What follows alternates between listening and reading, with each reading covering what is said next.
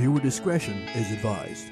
Cops came in, cut me down. I literally I was dead for over 15 minutes. She's the one that rang the police, and yeah, a month later, I stabbed myself again. Mandate.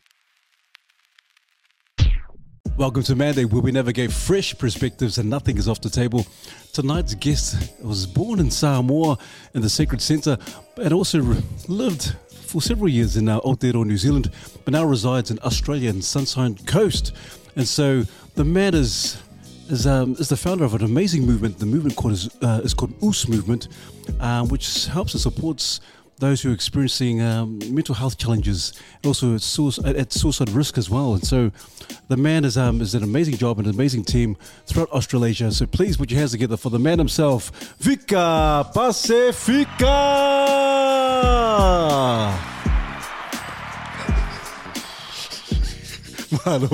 Maro lava usu, Maro lava soifua. Uh, Vika, I think just to kind of start the ball rolling, because UCE movement, what, what does UCE movement mean? What, is, what does it entail? What is it all about? But just for those who are, are curious and, and don't know who um, what, what UCE movement is all about. Um, so UCE movement actually stands for Unity, Care and Evolve. So we provide support work for all the brothers and sisters that struggle to get support. So we direct them to the support system that we have, um, that we've created um, ourselves, and pay for them to seek that support and seek the help that they need. So, yeah, pretty much.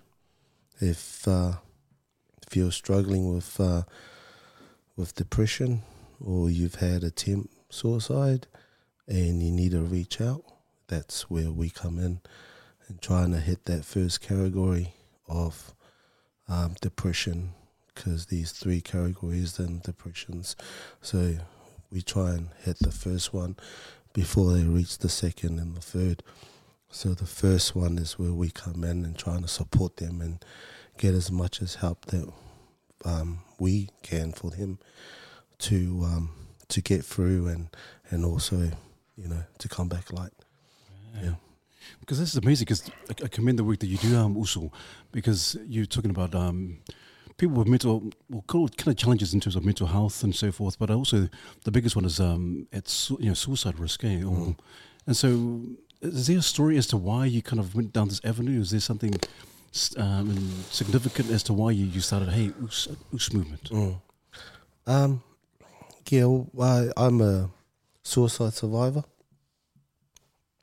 Um, I took my life in my own hand in the age of 19. Um,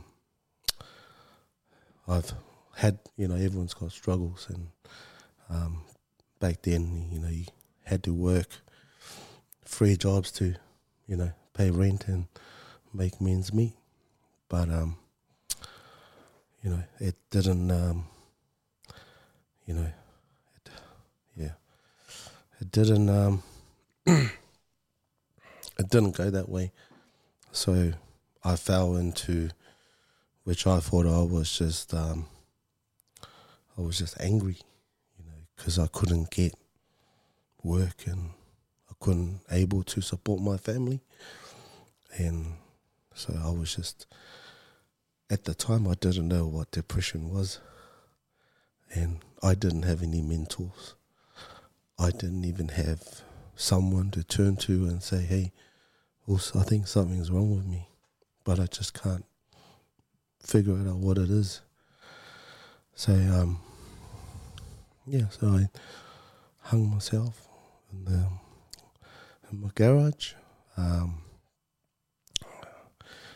I um I um, cops came in, um, cut me down. I literally, I was dead for um, over fifteen minutes, and the cop that was there in Hamilton, he did the CPR for fifteen minutes until the ambulance turned up, and um, his story was that he knew I was there he didn't give up.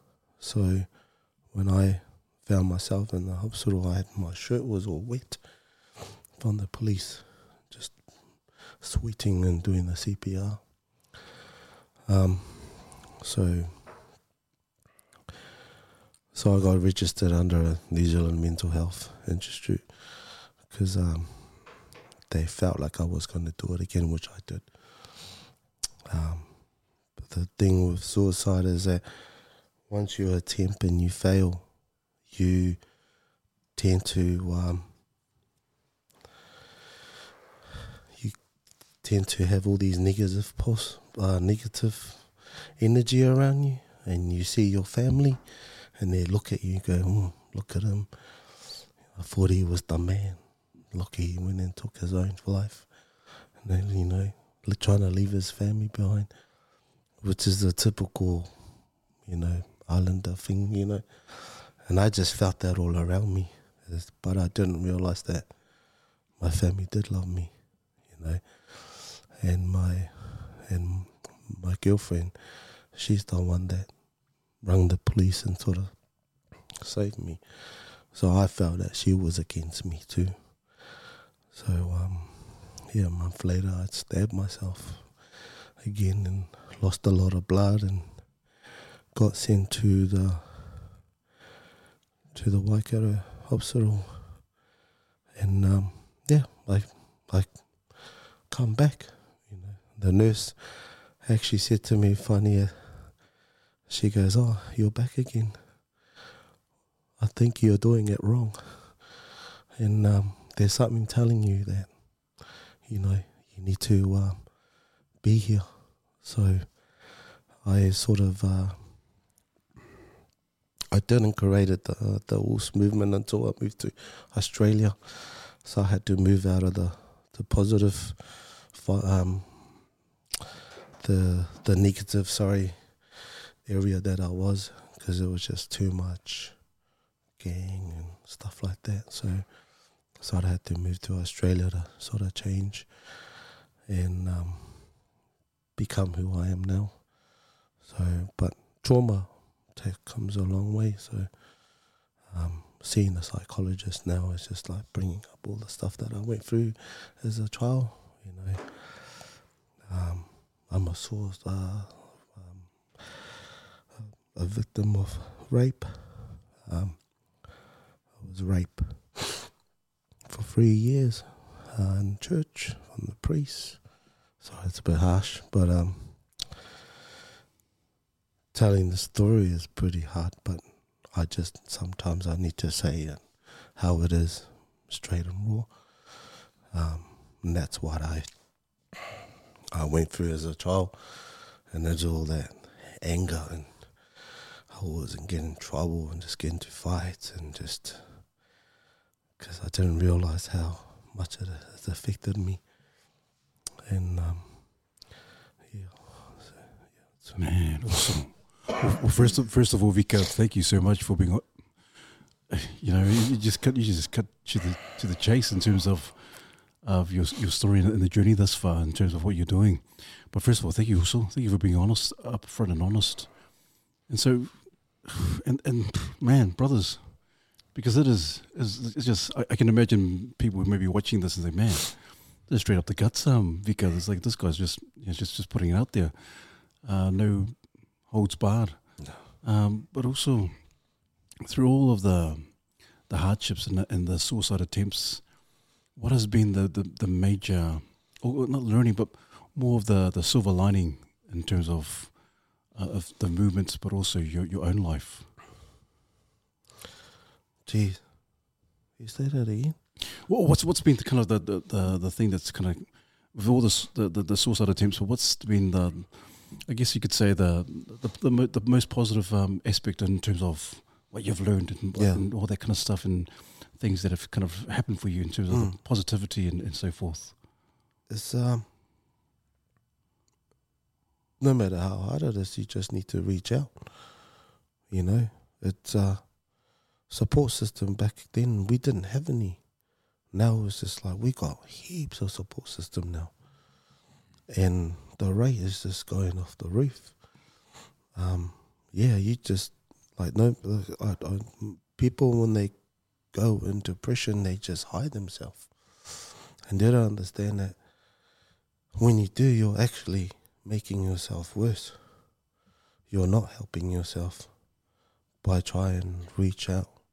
Because once you make that first step of making the phone call or go see someone for help, that cleanses you straight away. Because you're like, oh man, I just, thank God I just went and talked to the also because I needed it. And that's what the first step is, and that's the positive thing is that man, you need to reach out regardless or not how hard it is. I know a lot of people say that, but it is hard. But you need to pull yourself out and just go and see someone.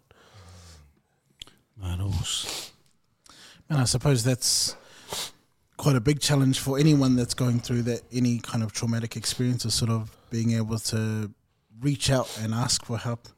Um, one of the things that came to mind is you're sharing your spring uh, experience, which again, honestly, big props on just being able to share that. And I know that being able to speak on it now, even though you're able to do it calmly, it's probably taken you many, many years to get to the point where you can say it out loud. Um, and so I'm curious about uh, tracking trauma because sometimes it's not until you reflect on the trauma and you're able to trace things back in your life and then you realize that actually it was this one point in my life that started everything else um, and that's you don't realize how broken you are until everything collapses Yeah. um, so i'm curious about sort of when you look back um, at, at sort of your life where the sort of where things first started to break down for you because I'm, I'm not 100% sure on the timeline but i was just curious if you're able to share some reflections on when you first started to notice that maybe something's not right here Yeah. yeah Um. Uh. But, well, it was when you start to notice that uh, cheating, um, lying, um, constantly just lying, just little things you just I just lie about. Just saying I went down to the shop, but I went to see someone else. I just lie about it. No, um, um, yeah, I, because I know myself, I was, oh, that's not my dad. My dad taught us, like, don't do that. You know, the Ten Commandments. You know, and it's just like, oh, that's. I was brought up in the church. You know, that's not us. That we don't do that. And then you start to realize, oh, gee, something is wrong. You know, something is wrong with me. But um, yeah, it's just when you start doing things that I started doing things that that's that's um that you're not supposed to do. You look back and, and start pinpointing. But I had to someone someone else to tell me that. I figured it out myself, but I had to someone to tell me, "Wait, Soli, don't do that. You know, that's that's wrong." So yeah. That's cool. And and is there a um a balance between talking to a professional versus talking to like a family member or someone you trust? Um, is there room for both of those things to coexist, or which one do you prefer? Like, would you recommend talking to people closer to you or seeking professional help? Um, it's always important to talk to someone that's relate to you because they don't, don't have to judge you. So they understand what you're going through. Even if you go seek for a professional help, which I highly recommend, I'm not saying don't go see them. They're the one that will tell you what's wrong with you. But it's always good to go and talk to someone, you know, the also your sister or your you know, your brother, your relations. So you, they go, oh yeah, I understand, but he hasn't gone through it. But then you tell them what you're going through, so they can understand. Because a lot of people are judgmental these days. As soon as you say, oh yeah, I'm this, they go, really, you know, it's, it's um, it's a a win-win or lose situation. But yeah, it's um, it's seek professional help. Um, get someone, get a assess, you know, and and get a yeah, seek professional help, man. Yeah. Out to- Uh, again, bro, thanks for your courage just to go in on like you don't know us, but you're and you don't know the people that are going to be watching um, the podcast. But um, for you to have that courage to share um, means heaps. And um, I don't know in my head, there's a movie playing out, and it'll be you know one day um, we'll probably get to hear it. But um, you've just pinpointed a, a few things like some of the pressure you had when you're 19, not being able to provide, doing multiple jobs, but you can't, you know, not able to, that burden of not being able to provide. And, and you know, you give us a quick um, summary of like where you ended up your lowest point and then you moved to Aussie. What, I'm uh, interested in um, to know what was the turning point like, did you hit rock bottom, or as soon as you got to Aussie, you realized, oh, I need to change, or the were there things that happened that made you realize, shucks, I need help? Mm. Uh, yeah, because I continued doing it in Australia, and um, I, you know, when you have that mindset, you know, a lot of us do, you know, oh yeah, so we're gonna do this, I'm gonna move there, change this, get a job and you get there, it's just phew, out the door. It's totally different, you know. And and that's where I was. I found myself right back to where I started. I was bringing New Zealand back to Australia, so I had to um, move my family to Australia to help me to cope with me, um, to cope with what I was going through, and also help me to to get over through what I was going through as well. So, so I had to move my family over and um, uh, get you know I got assessed. I was the first time I went to the to the hospital here uh, in the coast, and I got assessed, and they said, "Oh, you don't need help. You need a lot of help." So, and the the the that's where the pinpoint of the trauma and where I went wrong as a child and just uh, yeah, just a lot of things in my life that I could change, but I, I can't, you know. So did family members force you to go and get the help, or did you end up in a place where um, it was forced upon you to get the help? Um, uh, yeah, my um, um, my missus said, "Oh, if you don't, we're moving back." Okay. So I said, "Oh, yeah, I'll had to do it for for their benefit and also for my kids because I didn't want them to go back and Yeah, forward. And then just see how what a failure their dad was and what a useless guy I was, you know. Um, yeah, so I had to get it done. So, and uh, that's awesome, Moose. And I guess like through the help, um, you were able to go through a journey of healing. Like, what was that like? Because obviously at that point you're seeking the help, but UCE movement didn't start there. There would have. I- I'm wondering, like, from the point of seeking the help and the transformation, Yeah. and then your realization, man, if Yeah. I benefit all this help, I want to help others. I, I don't know. I'm just Yeah. I'm just Yeah. putting words out. Yeah, that's how, that's how it started. It was more likely getting, seeing all the the Usos here, um, you know, taking their own lives and and just like just man, just um, just hearing of oh, thing uh, took his life last week. You know what? And then a month later, you know, another also went, and then yeah, I was just like, man, I need to. If I could come through what I went through and be the person that I was now and try help other people, I could do it. So I started the Horse movement to uh, first started with just a page for people to all the brothers to share their thoughts of suicide and and just reaching out and just talk daily and just say, hey man, I'm going through this. You know, what are the what are the tools or the keys that I can, you know, tackle it. So that was basically what Horse Movement was until I started doing courses for counselling and mentoring and learning about um, depression, anxiety, and you know schizophrenic and that. So I sort of study all that and and realized that when I studied it, I was like, man, that was me.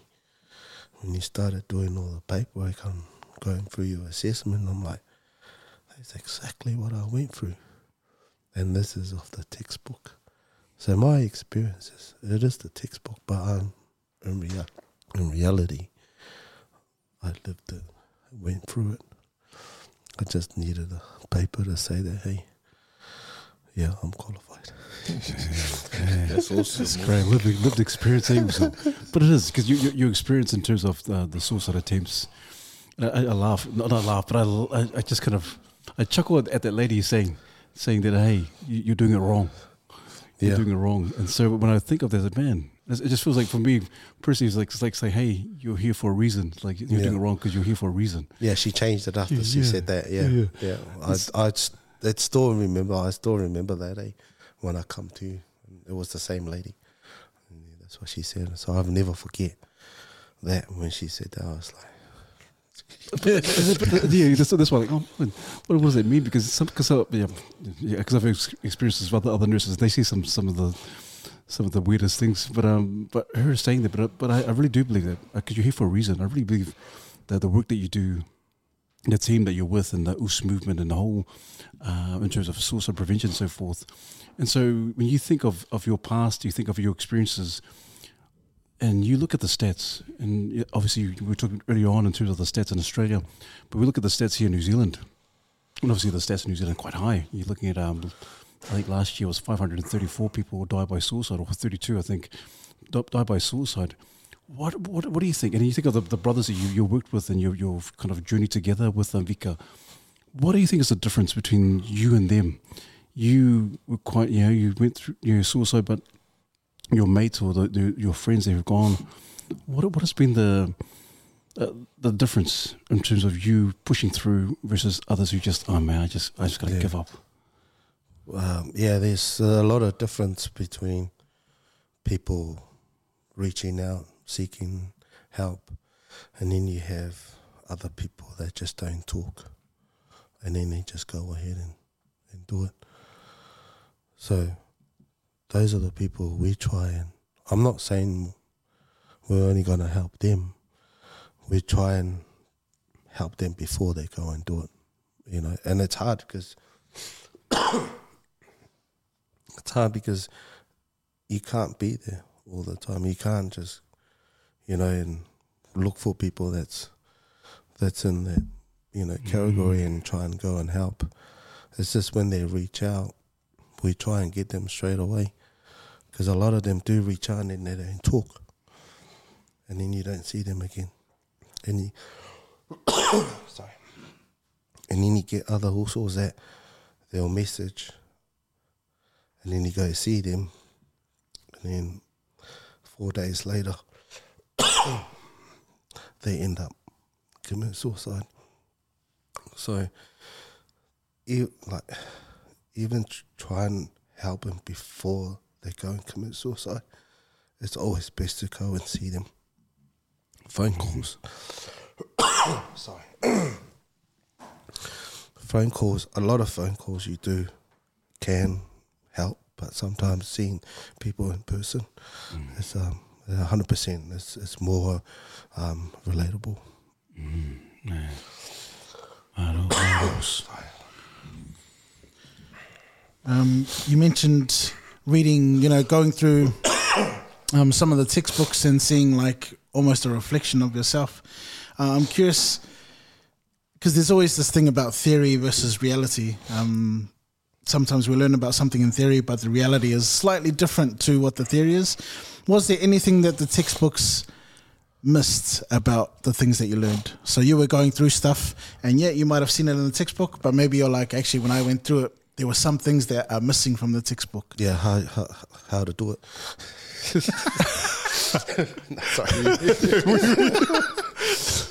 Sorry. I'm, I'm glad that's missing. all that. Um, thank you. Uh no.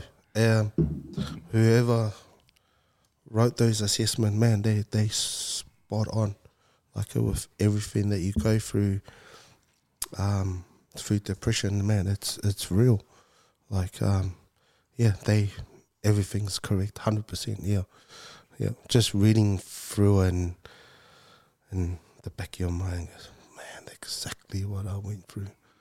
But then I didn't even have a help. I didn't have anyone to turn to, and yeah. Oh, that's cool.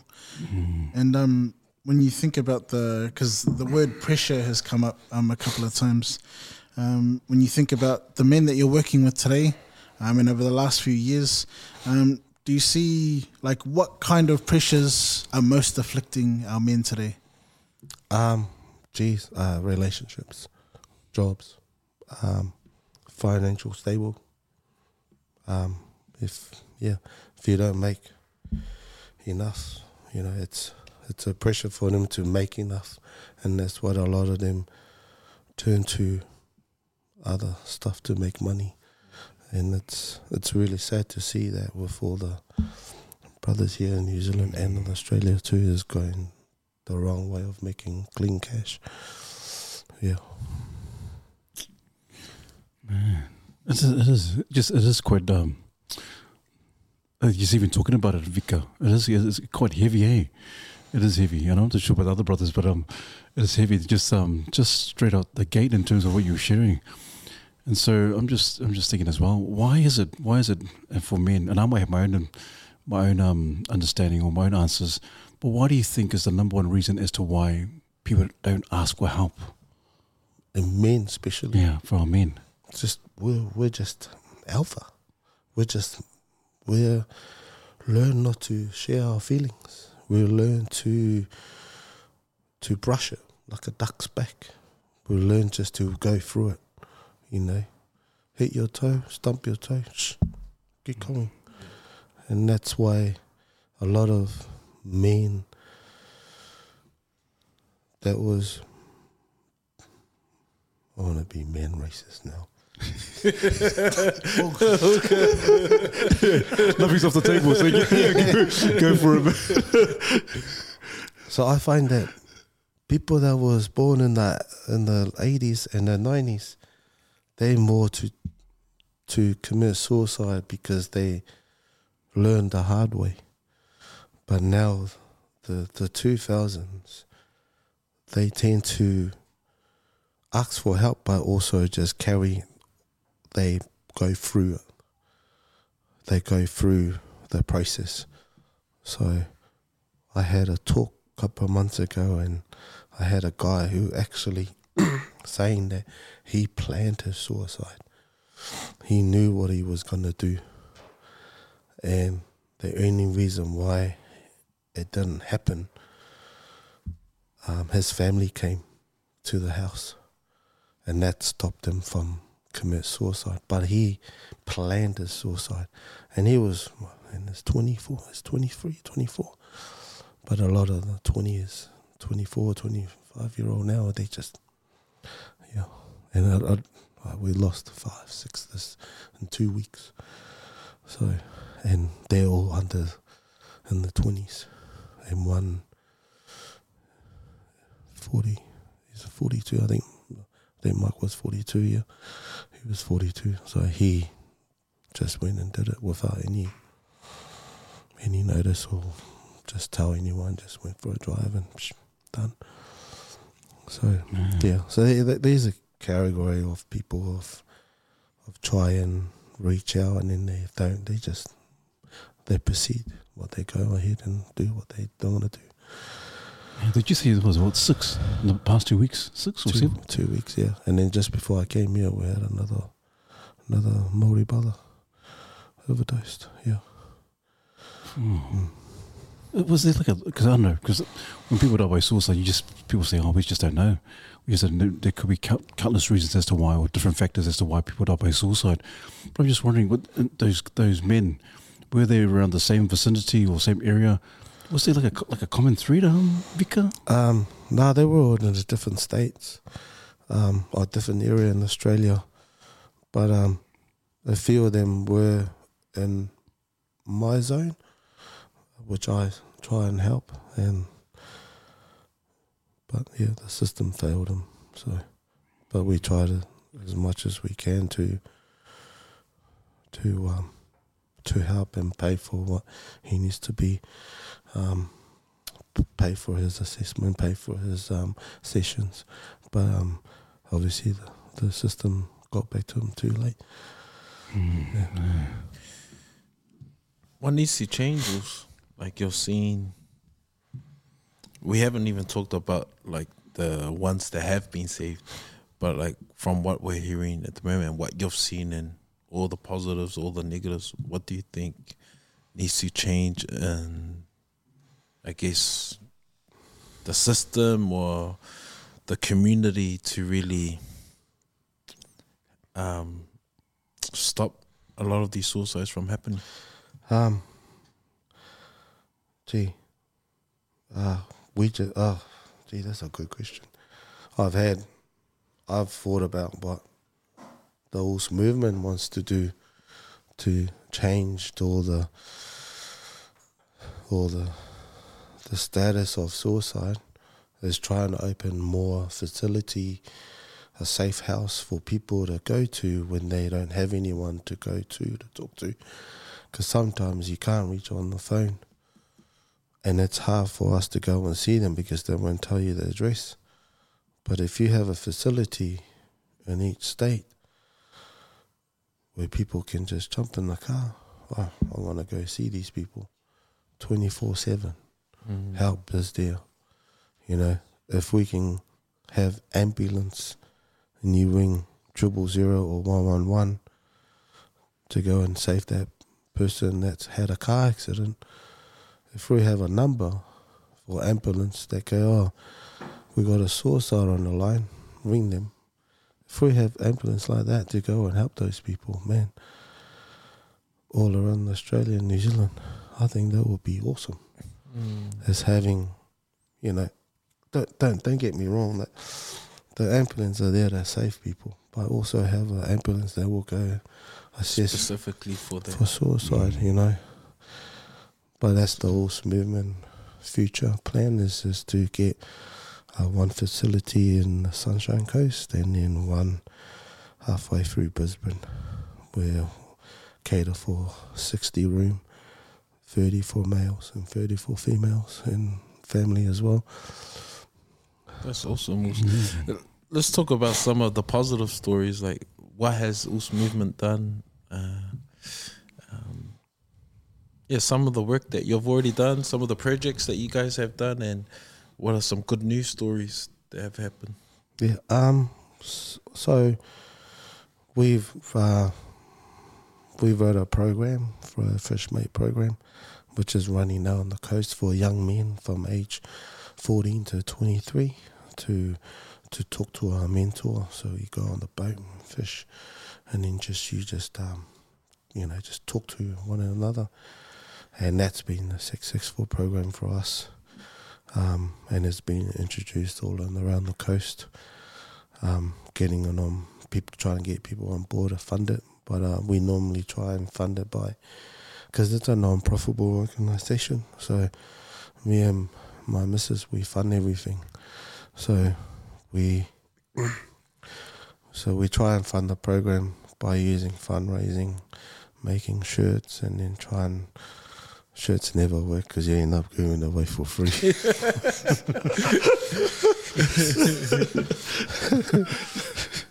so we try and do a lot of. Uh, uh, I, I love bikes. I love riding, so we do a lot of uh, charity rides um, to fund for the program, and also we try and help a non-profitable organisations too that's going through the same, uh, targeting the same um, um, suicide and prevention as us. So we try and fund for their program and fund for their facility as well. So we're not just trying to, you know, be ourselves because UCE movement is for everyone, no no matter black or white you are or yellow. You're we're here to help. Yeah. That's awesome. And what's the biggest challenge running a non-profit? Um, and do you ever find that there's there can be competition or egos and things between non-profits and other different businesses or um, what's that like because running a non-profit can't be easy and like it's one thing to have the idea but then it's another thing to turn it into this machine um, you know that that's supporting the lives of other people Mm. Ah, yeah. It depends how big your pocket is. nah, it's hard. It's really hard. Some some days we have fun, and then some days we don't. And then when we don't have the fun, I just pull out of my own pocket to go and help that person. So if that person is going through a struggle of oh I can't buy food for my family or I can't pay my rent for two weeks because I got no work. That's where we go and we we don't give them the money. We ring the real estate. We go into the real estate where they're renting their house or paying their mortgage. We go and pay the bank or the real estate up front so they know that we're not just going to give them the money and go somewhere else, which is, you know, in the past we've we've had that where we've learned and and and uh, learn learn from that mistake and we go move on forward and do it better way. You know. And is there ever a time where maybe you and your wife have disagreements about things? Because it's one thing to be on the same page, maybe at the beginning of the journey, but there's always ups and downs when you're trying to do something like this. Um, what's that been like um, for you and your wife? Yeah, it is v- very challenging. We just started off our UCE movement community support, so we feed homeless. So we've been doing that for the last three months. So we, uh, the place in Cotton Tree and the Sunshine Coast, we feed the homeless at six o'clock every Monday without a miss, and then we get donated bakery stuff from all bakeries on the coast. So we go and do our runs on the Friday, Thursday, Friday, Saturday, Sunday, and then on a Monday. So and when we go and donate all the bread to the homeless and um, facility hubs where all the the homeless are staying, and there's a lot on the coast. Logan, Ipswich, um, Brisbane City. So these are a lot of homeless people out there. So, and that's just something that my my missus sort of started because she just seen the need of it when I go and do my counselling. I sit down and it's just like the the the family or the or the also has got no food, and so she's come to one of my sessions. Go, oh, I think we should do this. And I'm just like, We're done enough. Also, how do you Sit down. how do you keep yourself uh, sane or refreshed, like with the with the work you do? Because there's a lot of times where it might get heavy, and you know people are passing away, and Yeah. man, how do you keep yourself? Um, man, I, I, I get that asked a lot. Um, I do a lot of public speaking, and I get I ask that people ask me that a lot because I, I it's heavy. I go through a lot. You know, I hear people's story. I always tend to when I leave. So I I try and use the term of a brother and sister. I don't like use the word client because and through mental health is uh, things called trigger. So you, you know it could trigger people Even you say client because you're there and you're gonna get paid and all, you know. So when I leave the brother or the sister's house, I try and leave, um, leave the session, and then jump in my car with a fresh mind. So sometimes I'll sit in my car for half an hour because it just takes a while to to to let it out. Because I learned through the past that I jump in the car and then I just start thinking, oh man, shit, oh, shit, he's going through this, and then and then you think about what you're going through. I go through stuff too, as much as that I've come where I've come far and where I am now, but I still go through stuff. So having their stories and your story is just like, oh, it didn't help me for a long time. Uh, last year I took uh, three months off just to refresh myself and just try and find other ways to uh, find other ways to um, not to carry everyone's burden, everyone's stories, and everyone's struggle through your shoulder. So, yeah. Mm, yeah, I know. We can tell also because this, this is not a this is not a job, eh? This is not a job, nine to five job. You're doing this like like you said, you know, you relied on funding, you know, and you sometimes, you know, oftentimes you're giving up from your own pocket, you and your wife. So this is a passion, it's the actual passion, eh, Vika? Yeah. You're, you're passionate about this because it is. Because some people think, man, why is Vika doing this? This is crazy. This is this is a dark space. This is a, a dark, um, you know, this in terms of a, a line of job or line of work, and so in terms of all the, you know, could be of the, the several suicides or the number of suicides that, that you've you've witnessed or you've, you've you've kind of heard and the people that you've come across. What has been your not saving grace, but what has been your uh, the the thing that has kind of kept you in the, the fight against suicide? What is the, the, the main thing? Obviously, it could be your family, your wife, but I'm assuming is there something that keeps you in the fight to, to, to help people? Um, geez, uh, me. uh, it's seeing myself um, going through what they're going through. So if I can pull out and go um, and come through and where I'm now, that person could do it as well. So I always see when I talk to them, okay, hey, I've been there. I see myself in that person and always try and encourage that person, hey, you, you can do this. You can actually come through. You know, a lot of people say there's a light down there in the, in the tunnel. Not all the time, mm. but you can walk through it. You can, a lot of people walk through a dark tunnel without a light. And that's where your first step is, is that I see you, you can do it. So I, I see myself in that person going through it and come through the other end. That's awesome, Yeah. awesome, awesome. Yeah, with, with um, obviously for suicide and the UCE movement, has there been moments where um, people have recognised those signs, those those those common signs, and then and the, the, the one that you know whose frame of mind is, is good, you know, life is good, they have the capacity to kind of intervene, but they just walk away. Have you have you have you witnessed kind of those? Um, Yeah. Have you experienced some people like that? Just oh, they sit and they just walk off. Yeah, yeah. But with, I see it a lot in uh, in when we have sort of uh, when we have um, uh, the mental health expo uh, last year.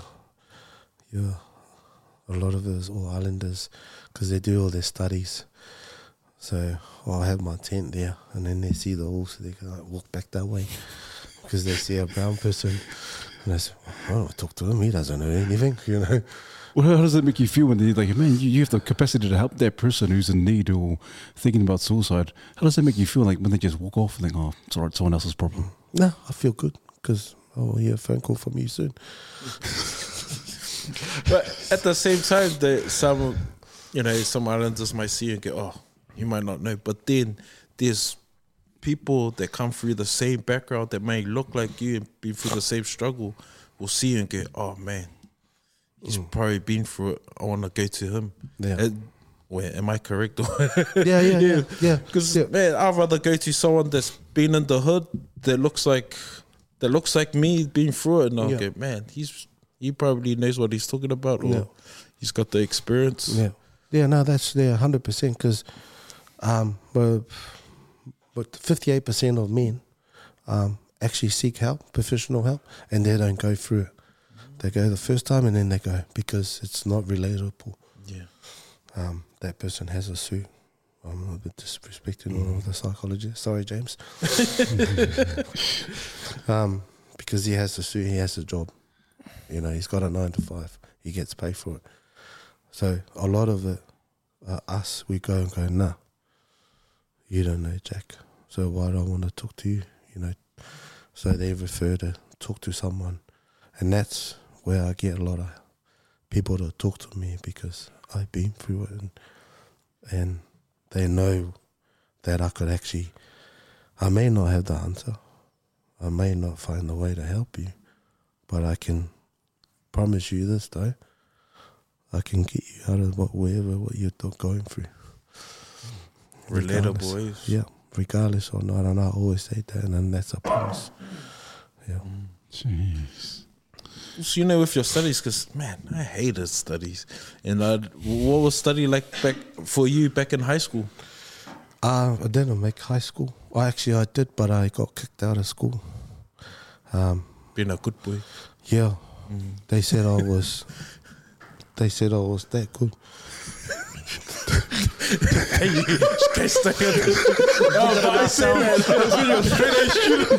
Straight A student. That's, yeah, that's, well, I say that because it shows how passionate you are about the work because you've gone back to study um, so you can be better for the people you serve. So I commend you on that also. I, I needed to, so me and the the missus did it together. So we needed to to do it because there's a lot of balangis in Australia, and they always say, uh, "Use your papers." Do you think you'll continue to study? I finished. You're gonna like go become a Um, doctorate or a master? Uh, nah, I I wanna, I just wanna l- learn what I need to learn, and I think majority of, I think majority of the stuff is, it's all me now. It's all my experience. So, and I think nothing takes away from the experience. You know, like like a like a boxer. You know, like a MMA fighter. You know, you can go talk to a guy that that actually wrote the book and tell you how to do it or you can go to a guy that tells you how to punch your face. So there's different diversity there. So I, me personally, that study was just to ensure me to to know what I was talking about. So I'm not talking kaka.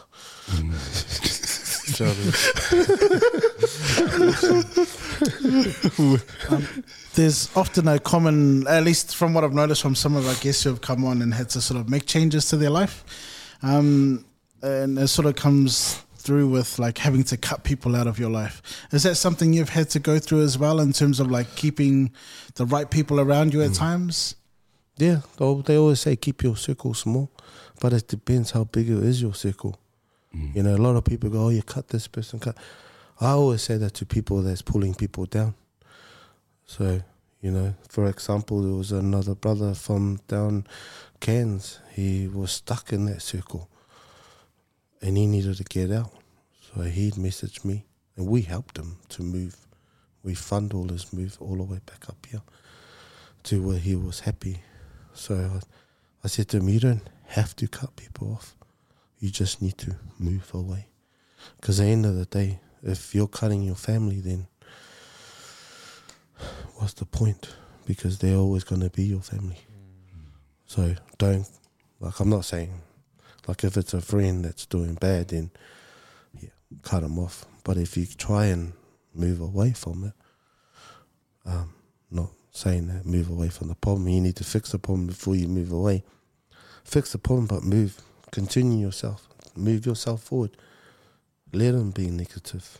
Let them talk, you know, caca about you. Who cares? End of the day, you're the one that wants to drive forward. You go. Just keep going. Always say that fix the problem before you move forward. Keep your circle small, but move away from the circle. Wow. Because going back to what you said before, you, you um, those suicide attempts, um, Vika, and you had some people saying or people talking about you, oh, this guy, this and that. In terms of those those haters now, th- those haters back then, how has it been the response now and seeing what you the positive work that you're doing? Are you getting a lot of love now from those um those folks who used to think that you were so and so? Caca, yeah. Yeah, they, yeah, those kaka people.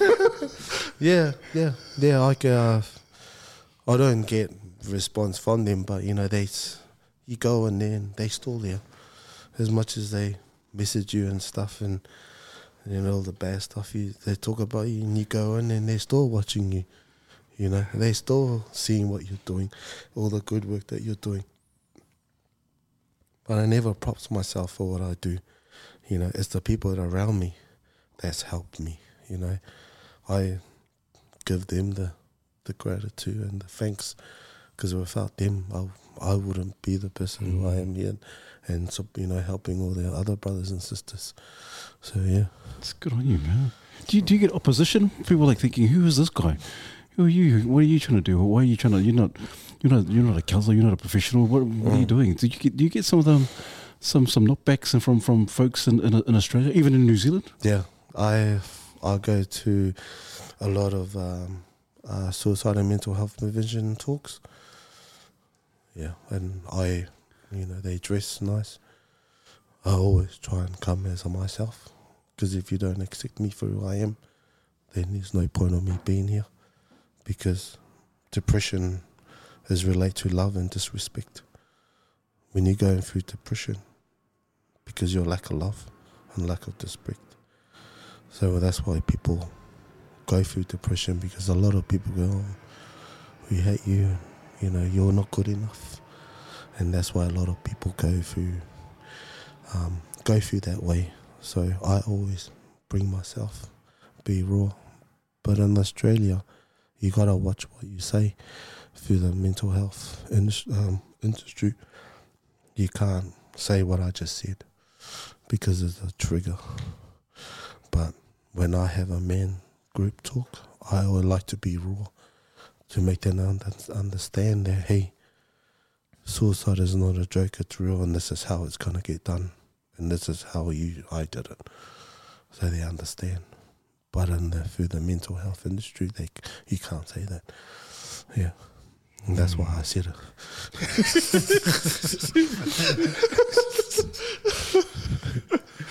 Just to help someone, you know. It's good, man. It was awesome. And you mentioned there um, depression being related to like lack of love and respect. Um, what would be some tips for for men out there or for people out there um, who lack that self love um, for themselves and find themselves in a bit of a pit? Like, how do you build self love? Yeah. Um, by by trusting that person, when they say that they're going through stuff, believe them. Don't make them tell you. As soon as you, they go, oh hell. Then you're doubting them. You know what I mean? Um, a lot of people ask question when you go for help. You need to go. All right, I'm here to talk. What do you want me to do? A lot of people go, so yeah, so what? Like, well, what are you going through? Like, well, how is it? And that's why a lot of people always say, oh, so you don't trust me. You don't trust what I'm going through. I'm here to tell you this is what I'm going through. Just, you know, listen, sit down, just be with me for a couple of minutes. Be with me for an hour. If it takes an hour to sit there without talking, that's their healing. They're actually healing. They, you're feeling the, the positive, you know, that vibe. Because that's the all. Some people just like to sit down and just, and just be there with them. And I've had a lot of usos like that. Just go, oh yeah, usos. You want to come over? Okay, sweet. Let's go for a ride. Sweet. And they just want to ride. Just go and sit down, have a coffee, have a, a yucky pie in Australia. and just that healing, that was that's like their healing process. Is that just the also being there for them. So yeah, a lot of people question when you go through struggle, and that makes them, "Far man, you don't trust me." Stuff you, I'm out. Yeah, that's the that's where the trust starts. You just gotta be there for them and just say, "Yep, I'm heels." Yeah, I think sometimes it's because it's not easy being someone who's there as a support for someone going through stuff because everyone's got their lives, they're all busy.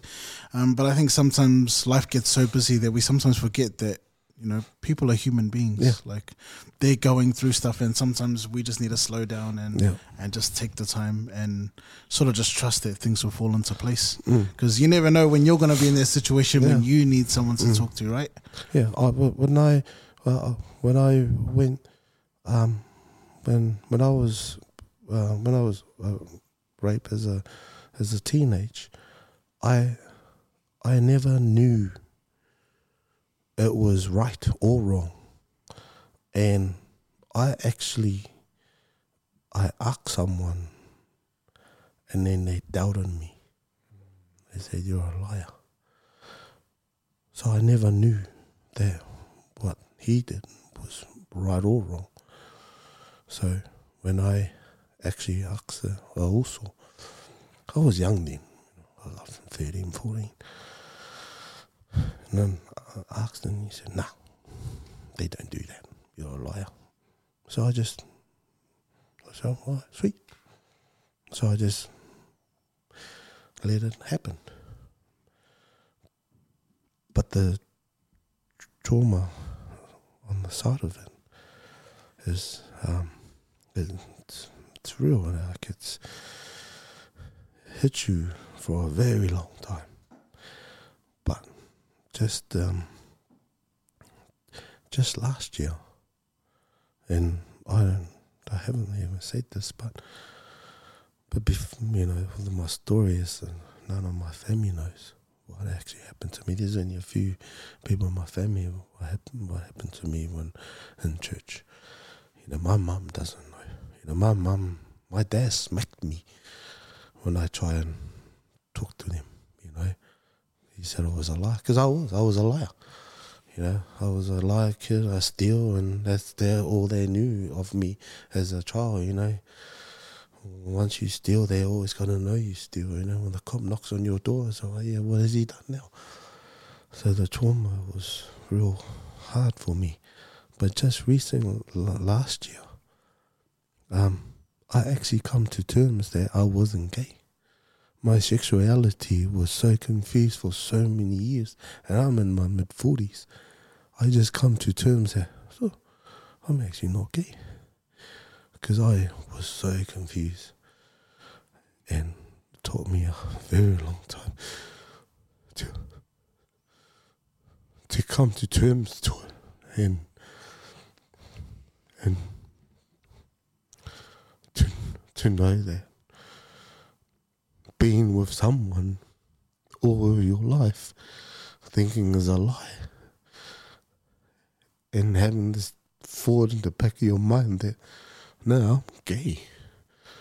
But as last year, just recently last year, with all my sessions, I see come to terms that, man, ah, I'm not gay, you know? Because of my sexuality right through was hard. I was so confused, eh? Like with all the stuff that I went through, stuff that I learned, I was so still, still confused. I was very confused, and it's just yeah, just last year, yeah, I I didn't come out of the closet. I wasn't gay. Man, Shadows, shadows. man, also. I guess we can just pause here, um, Vika. Yeah, we'll pause for a bit. Vika, man. Um, nah, hey, that's all. It's all good. Us. Thank you, man.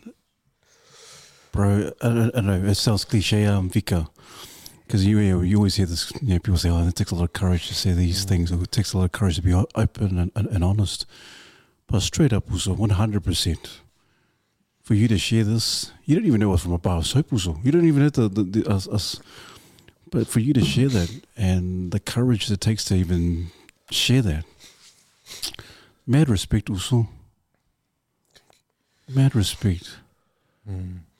Um, and it is, regardless of what people say, regardless of what um, the comments that might come out of this, you know without a shadow of a doubt, 100% that who you are as a man.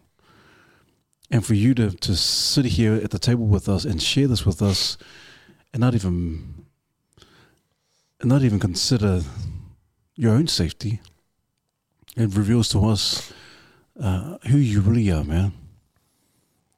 Also, of tele love also. Man, um, bro, Yeah.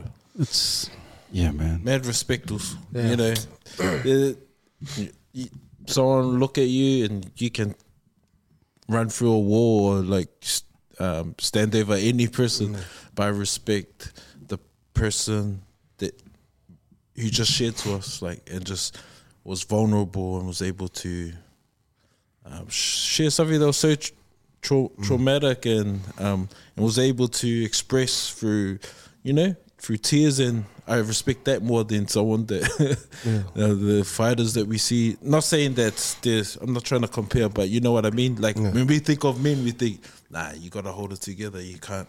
You can't be crying. But um, also, thank you so much. I respect so much respect. because someone like you being able to express yourself like that, you imagine the ones that are listening in and go, man, uh, I can relate to that. Yeah.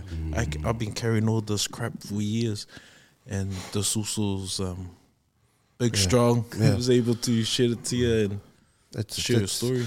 It's Yeah. it's uh it's it, you know it's it's not a um a, you know about being strong. Yeah, yeah. And, you know it's just um it, it's it's just being real. Yeah, you know, sure, and, sure. and cause and and the thing is like the only reason why I share it is just because uh, a, a lot of us, a lot of men out there, they go through it. Yeah. They just too shy, too ashamed to to to, to tell their story, and and I've never said this. It's the first time I've I've had a public talks and I've never, and I've shared other stuff, but I, I just just felt in the moment or the heat of the time it just needed to be said because it's it might help someone. Yeah. You know, mm.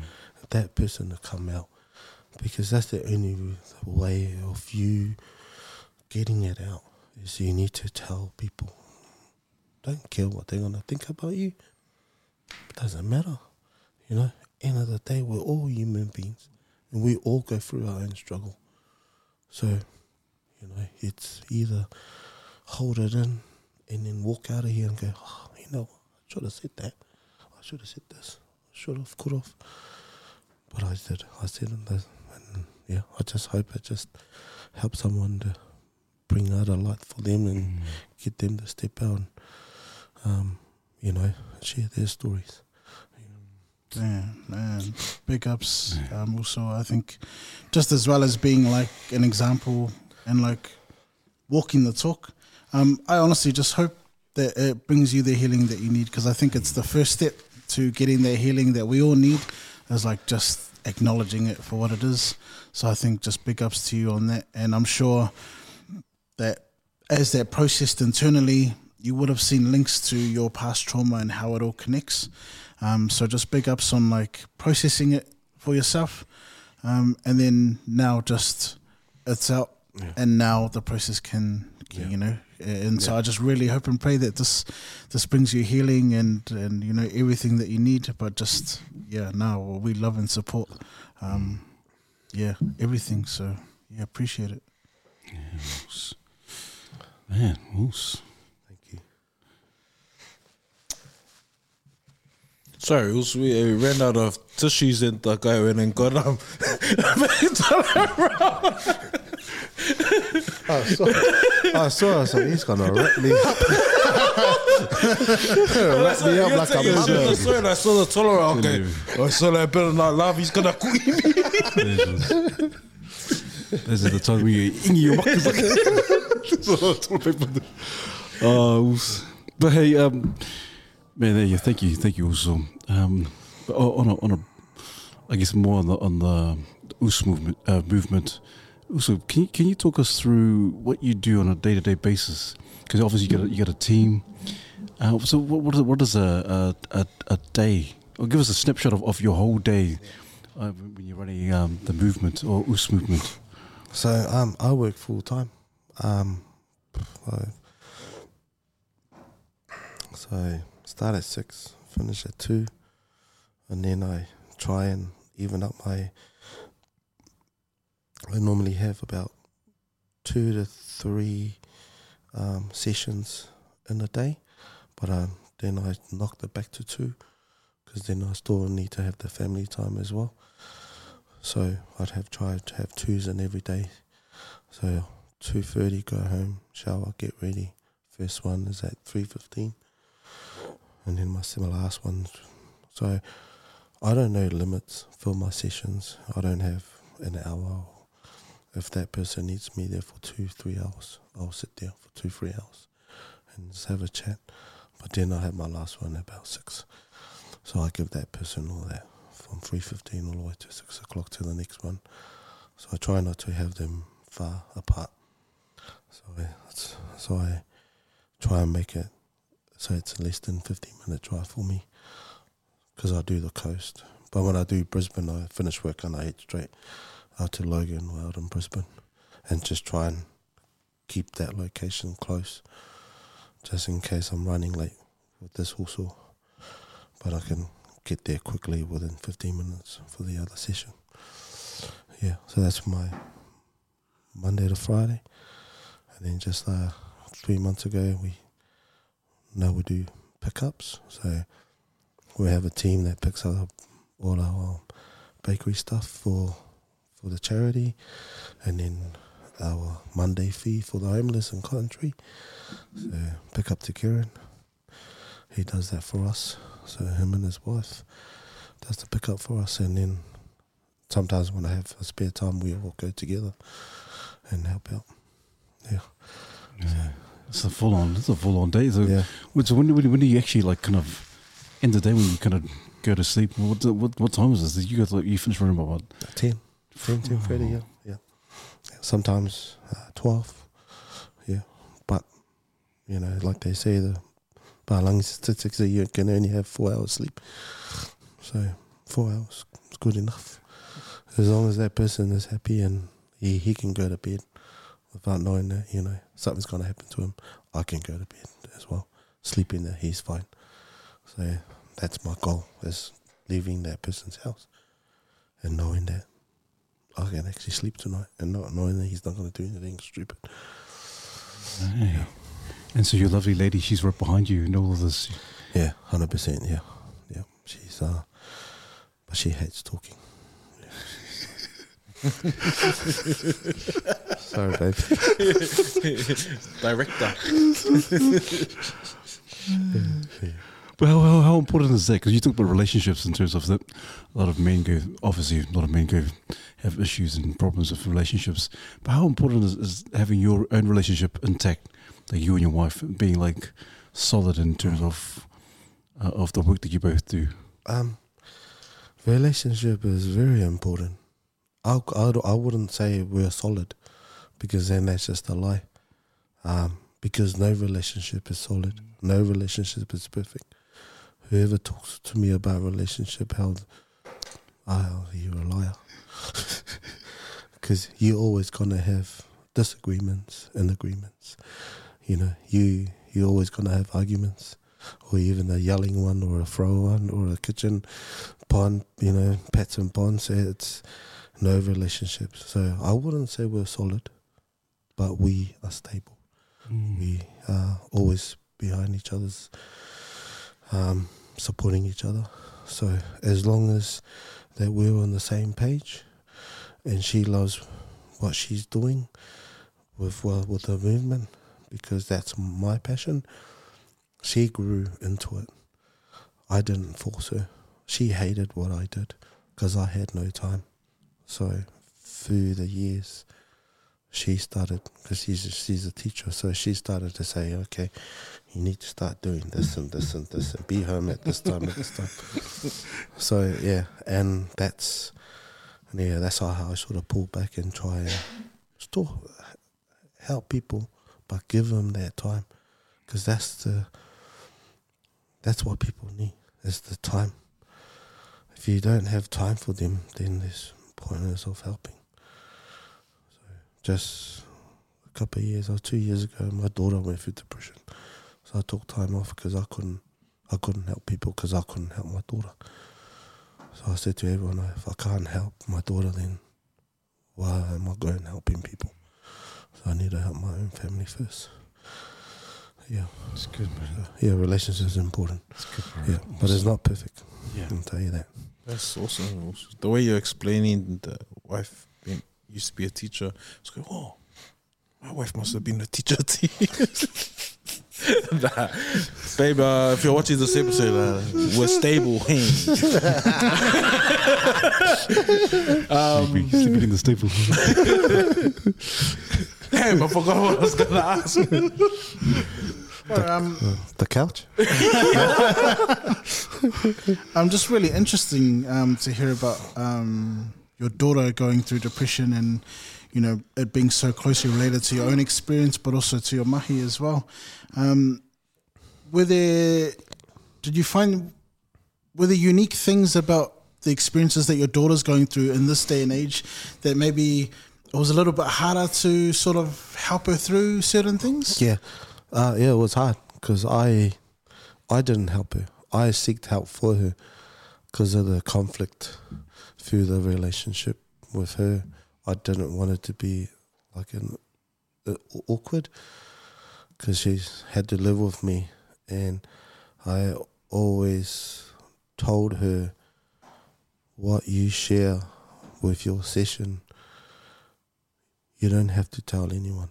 That's between you and the person that you're doing the counselling with. So I try and so I don't I didn't help we I we went and seeked help for her and got the best help through the through the movement, the people that we knew that could help her. And um, uh, U turn, so pick up for U turn in, in the coast. So we do, did a lot of charity for them because they're the one that sort of helped and supported her through her depression. Yeah, but it was hard. Yeah, because it was like it's. I saw me, you know, angry, moody, and don't want to talk.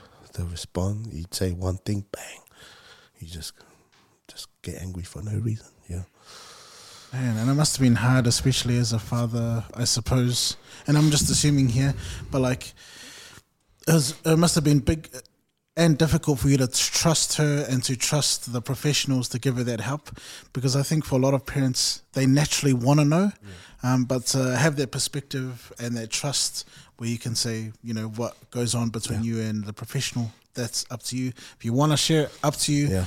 But to just trust that process must have been Hard. difficult. I think a lot of parents, Yeah. myself included, would really Yeah. struggle with something Yeah. like that. So but I trust the person counseling her, seeing the help that she's done for other people. Gotcha. So I was just like, uh, I trust you and in your hands, and yeah. So she pulled through, and now, now she's one of the admins for the Wolves movement, and she's doing really well because she does all the page.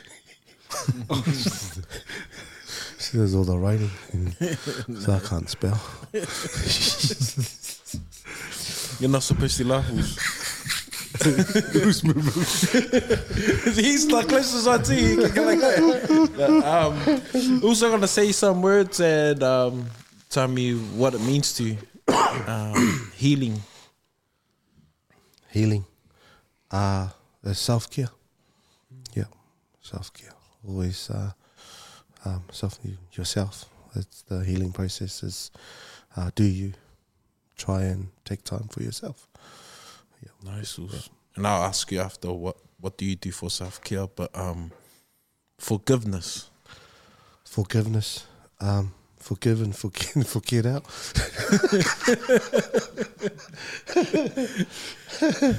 um, forgiveness, uh, always forgive, uh, no matter how hard it is, um, what that person's gonna say to you. Um, just forgive them, because uh, yeah, think life's too short to not forgive anyone, you know, because we all go through the same. Everyone goes through this. Um, different struggle, but you know we're all the same. So we always forgive. Was that hard for you to forgive those who have done you wrong? Yes, yeah, yeah. Uh took me a long time. Yeah, to forgive. Yeah, forgive that guy. Took me a very long time. I say, and for me to forgive him, I that um it was um not that was me just um I didn't want to actually forgive him, but I had to to let it go, um, to move forward, move on. So I had to forgive him, knowing that you know he caused a lot of trauma and um, pain in my life. But um, and yeah, yeah, I had to forgive. Yeah, definitely. Quick question on that: Is it possible to heal without forgiving? Um, no, because you gotta forgive first before you heal yourself. There's no healing yourself and then go and forgive that person. So for you to heal yourself, you need to go and forgive that person, and then you heal yourself. Whatever that is, what people do for for healing, the healing process. I always do self care for my healing process. Yeah, yeah. So I had to forgive that person to actually take that step forward because it was too many step backs for me. There, no, no, no, no, I'm not gonna do it.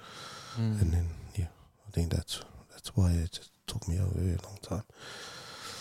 Did you find on that journey when um, you're trying to go through your like healing um, that you're always coming back to that Yeah, that that one thing? yeah, Doesn't matter how many steps you took forward, Mm. there was always that, That thing in one, the yeah. yeah. Cool. yeah. And that was the main thing that I had to work on. Was that main thing? I had to work on that. Everything that I that I done in life, that people done was so easy. The healing process was so good, and as soon as it started to come good, and just bang, that one thing there, I'm just like, why, why? So yeah, I had to forgive that person to to move forward, so I can get my healing process. That's awesome. That's awesome. Um, and one more. Uso. Also, uh, yeah, the word gets thrown around pretty much heavy, eh? Um, you know, that means brother or sister, you know. But um, yeah, uh, uso is um, for me, it's uh, it's family, pretty much. You know, if you're gonna be there for that, also stay true to your word you know, go through it. I know a lot of uso in the past say, I got you. Turn around, you know, uso where are you? Um, the, the downing point for me is when one of the uso jumped off at uh, the Grafton Bridge years ago. Uh, I had a Nokia phone back then, and I was doing security at um, at um, um, Road there, the Scorpion Bar back in the days with the Indian club. Um, I was a head doorman there, and one of the horses messaged me and goes, "Uso, I, I need a, um, I need to talk to you." And I said, "Oh, horse, I got you, but I'm at work. I'll come after work." And uh, yeah, he jumped off after work. It was too late. I could have just walked down and see him, take my five ten minute break. So the uso word for me is really true, hundred percent. That's family. Stay true to your word and always be there for them. Shout uso. I know. Sorry, one more. Love. Love. Gee, last. Did you say, say last?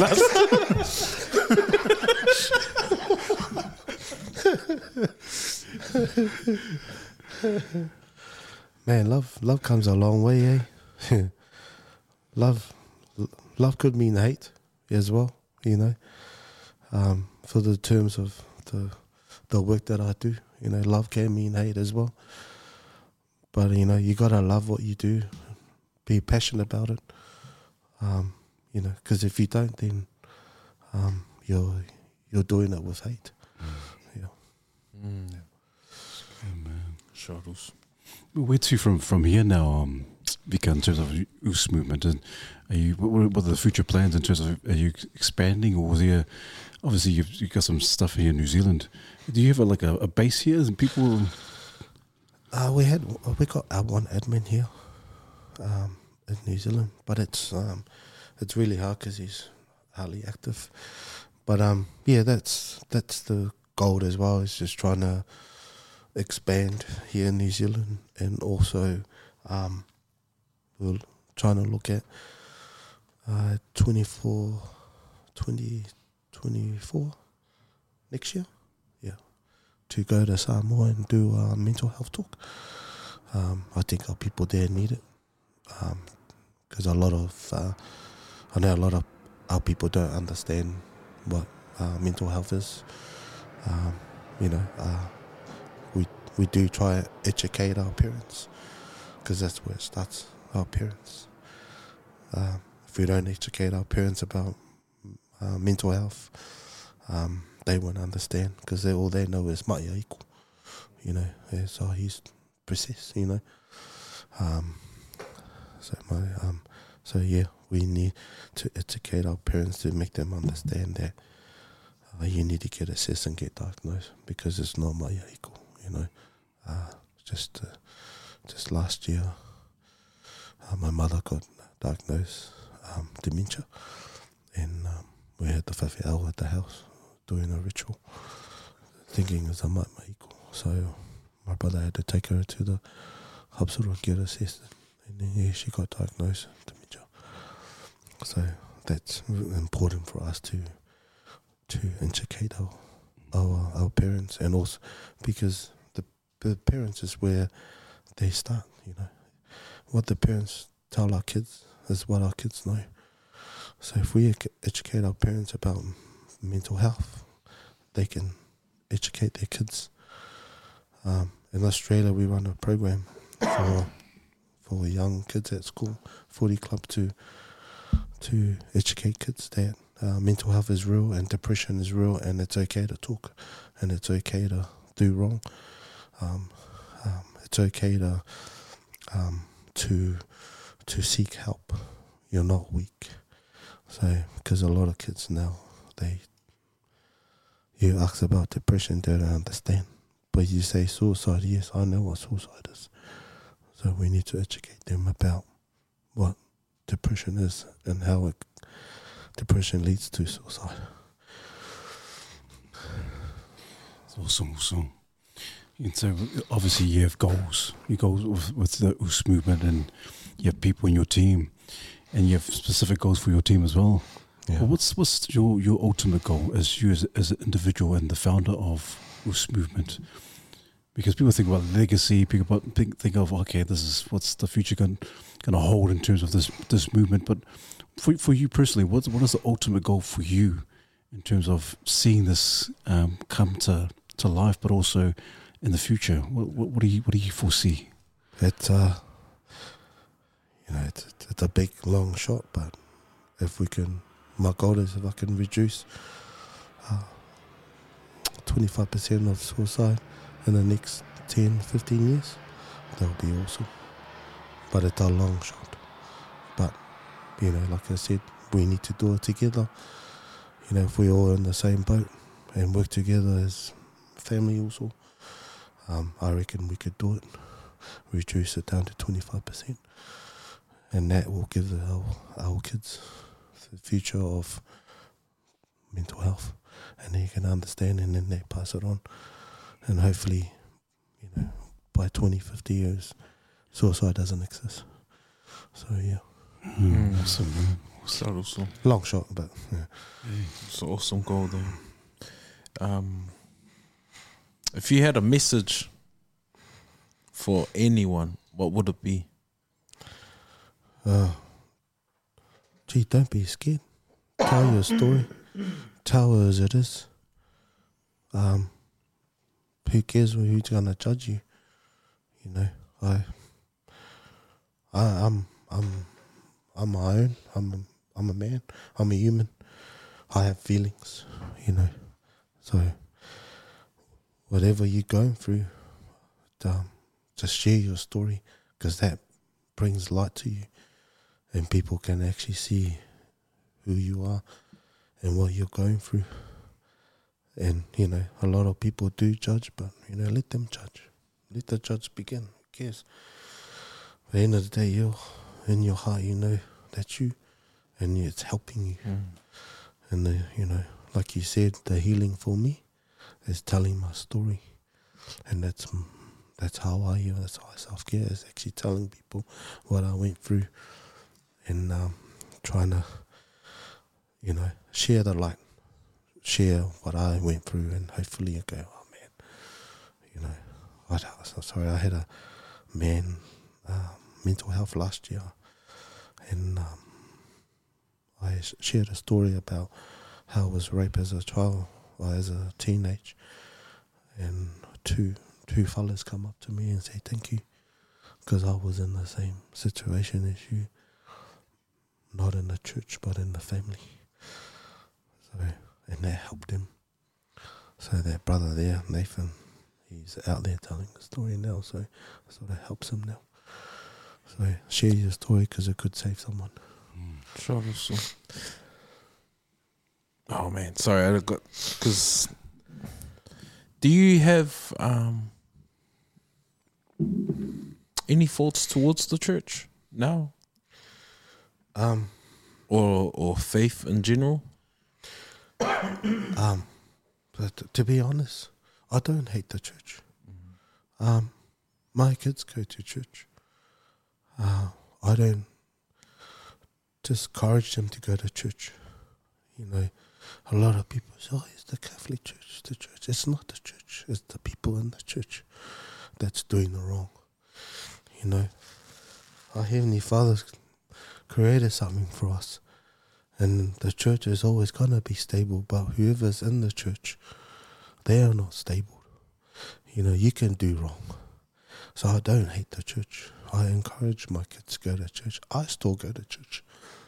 I don't, it's not the church. It's the people in the church. They are always gonna have something to say.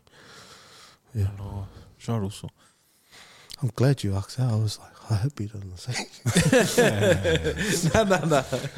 I was just, yeah, yeah. It was, I, I bet that uh, people probably listening in probably had the same question. So um, that's that's powerful because we we serve a we serve a perfect God, but it's imperfect people in these Yeah. these places that do us wrong. So Yeah. um, my law house. Yeah, yeah, yeah. Always, yeah. I try not to to think about it. You know, He's, the trauma is always gonna be there, but it's how you overcome it. Yeah. You know, you step in there, go, oh man, you know, this happened to me in this Mm. church, and it's just like, well, the church is in who. Well, I think I know that church.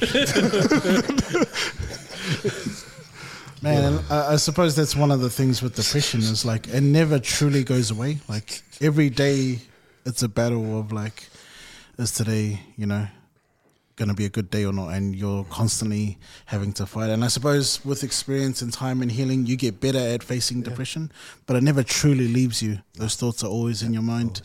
Um, and um, one thing I know that you know you do as part of your um, your mahi is that you help um, support like GoFundmes for brothers that have um, passed away, which I think is amazing. Um, and so to sort of segue into some of the support for the people, the families that are left behind from you know some of our brothers who have sort of passed on.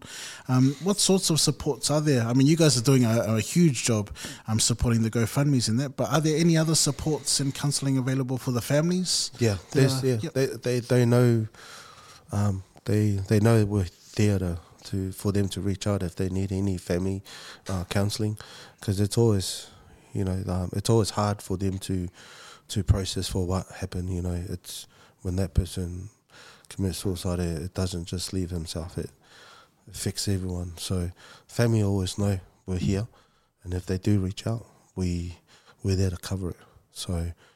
But the Go Me Fun page is man, it's it's just something that we want to help out. You know, we try and raise money for them so so they can not have to worry about the the cover and the cost because it's a sudden death, you know, and they don't have colour, And the majority of the brothers and sisters that commit suicide, they didn't have colour.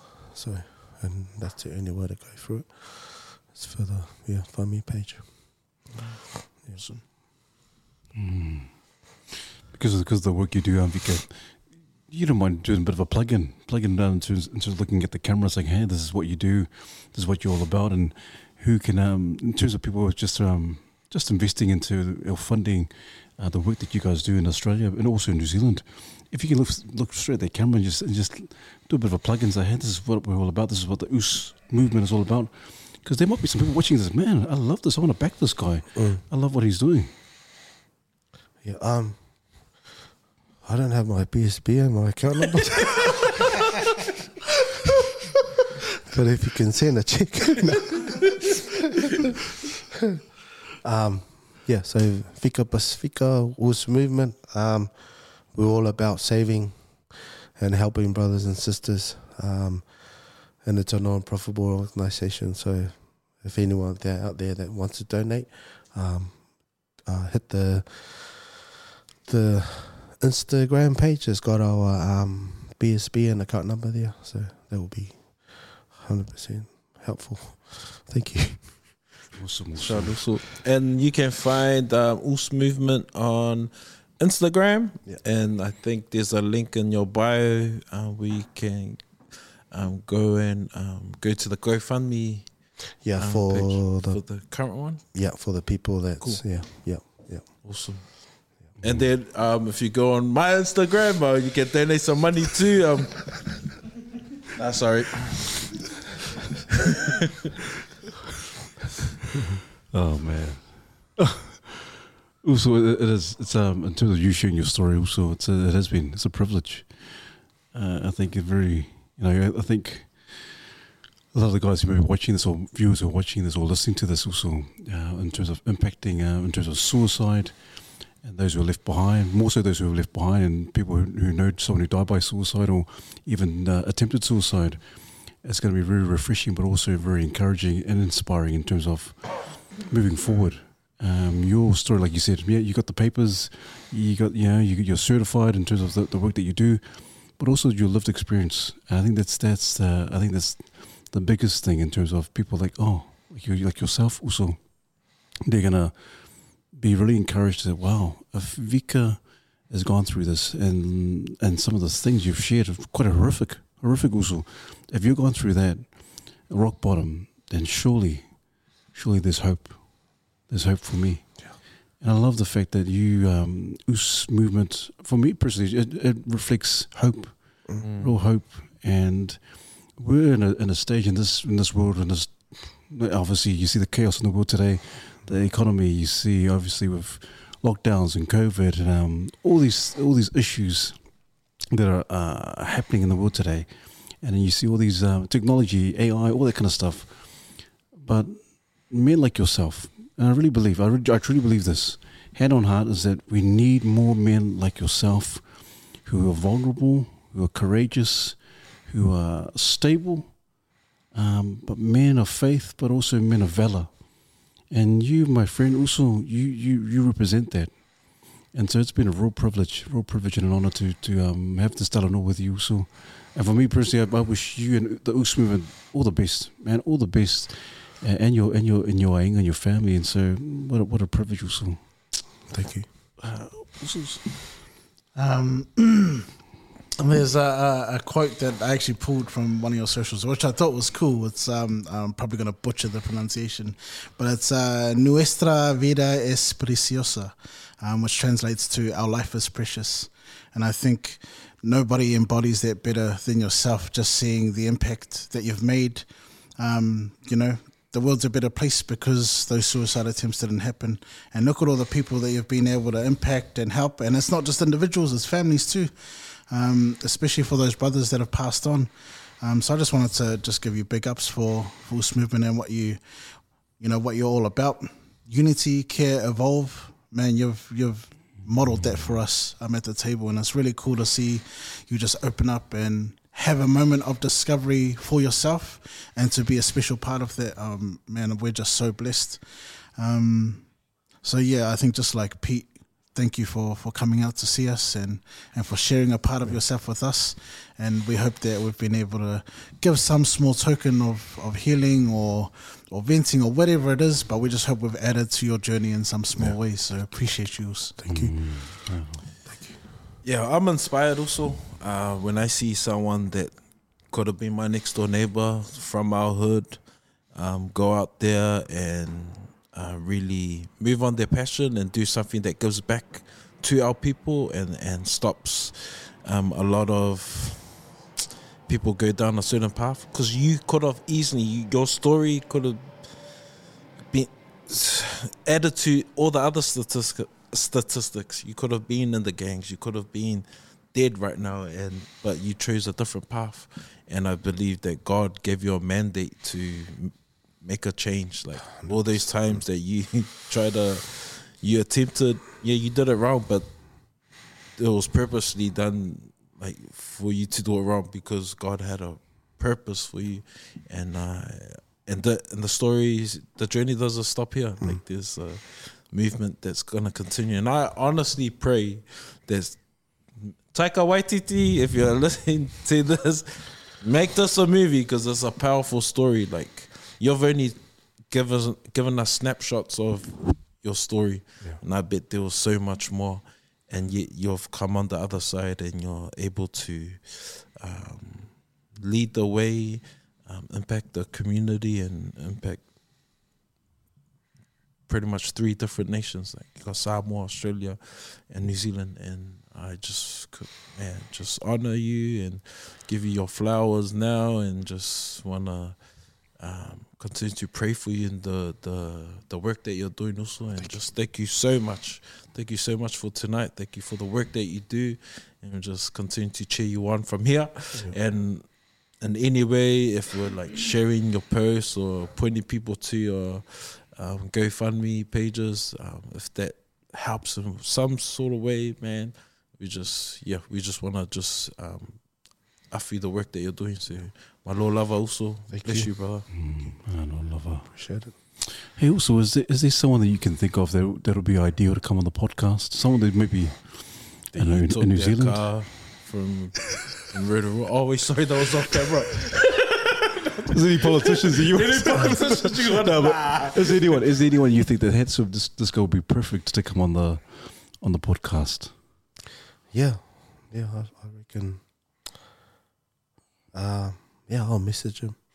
Yeah, I reckon yeah, he'll be a good candidate as well for our um, um, um our males and men as well. Yeah, he's doing a lot of work as well here in New Zealand. So, Cool.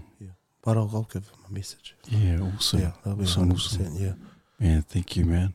And like um, as, as usual, we always um always give our, our guest a, uh, a gift. And so we always do a bit of a sketch, a caricature of how we envision uh, the uh, our guest. And this is uh, on behalf of the Mandate team. This is for you, Mosu. Maro lava.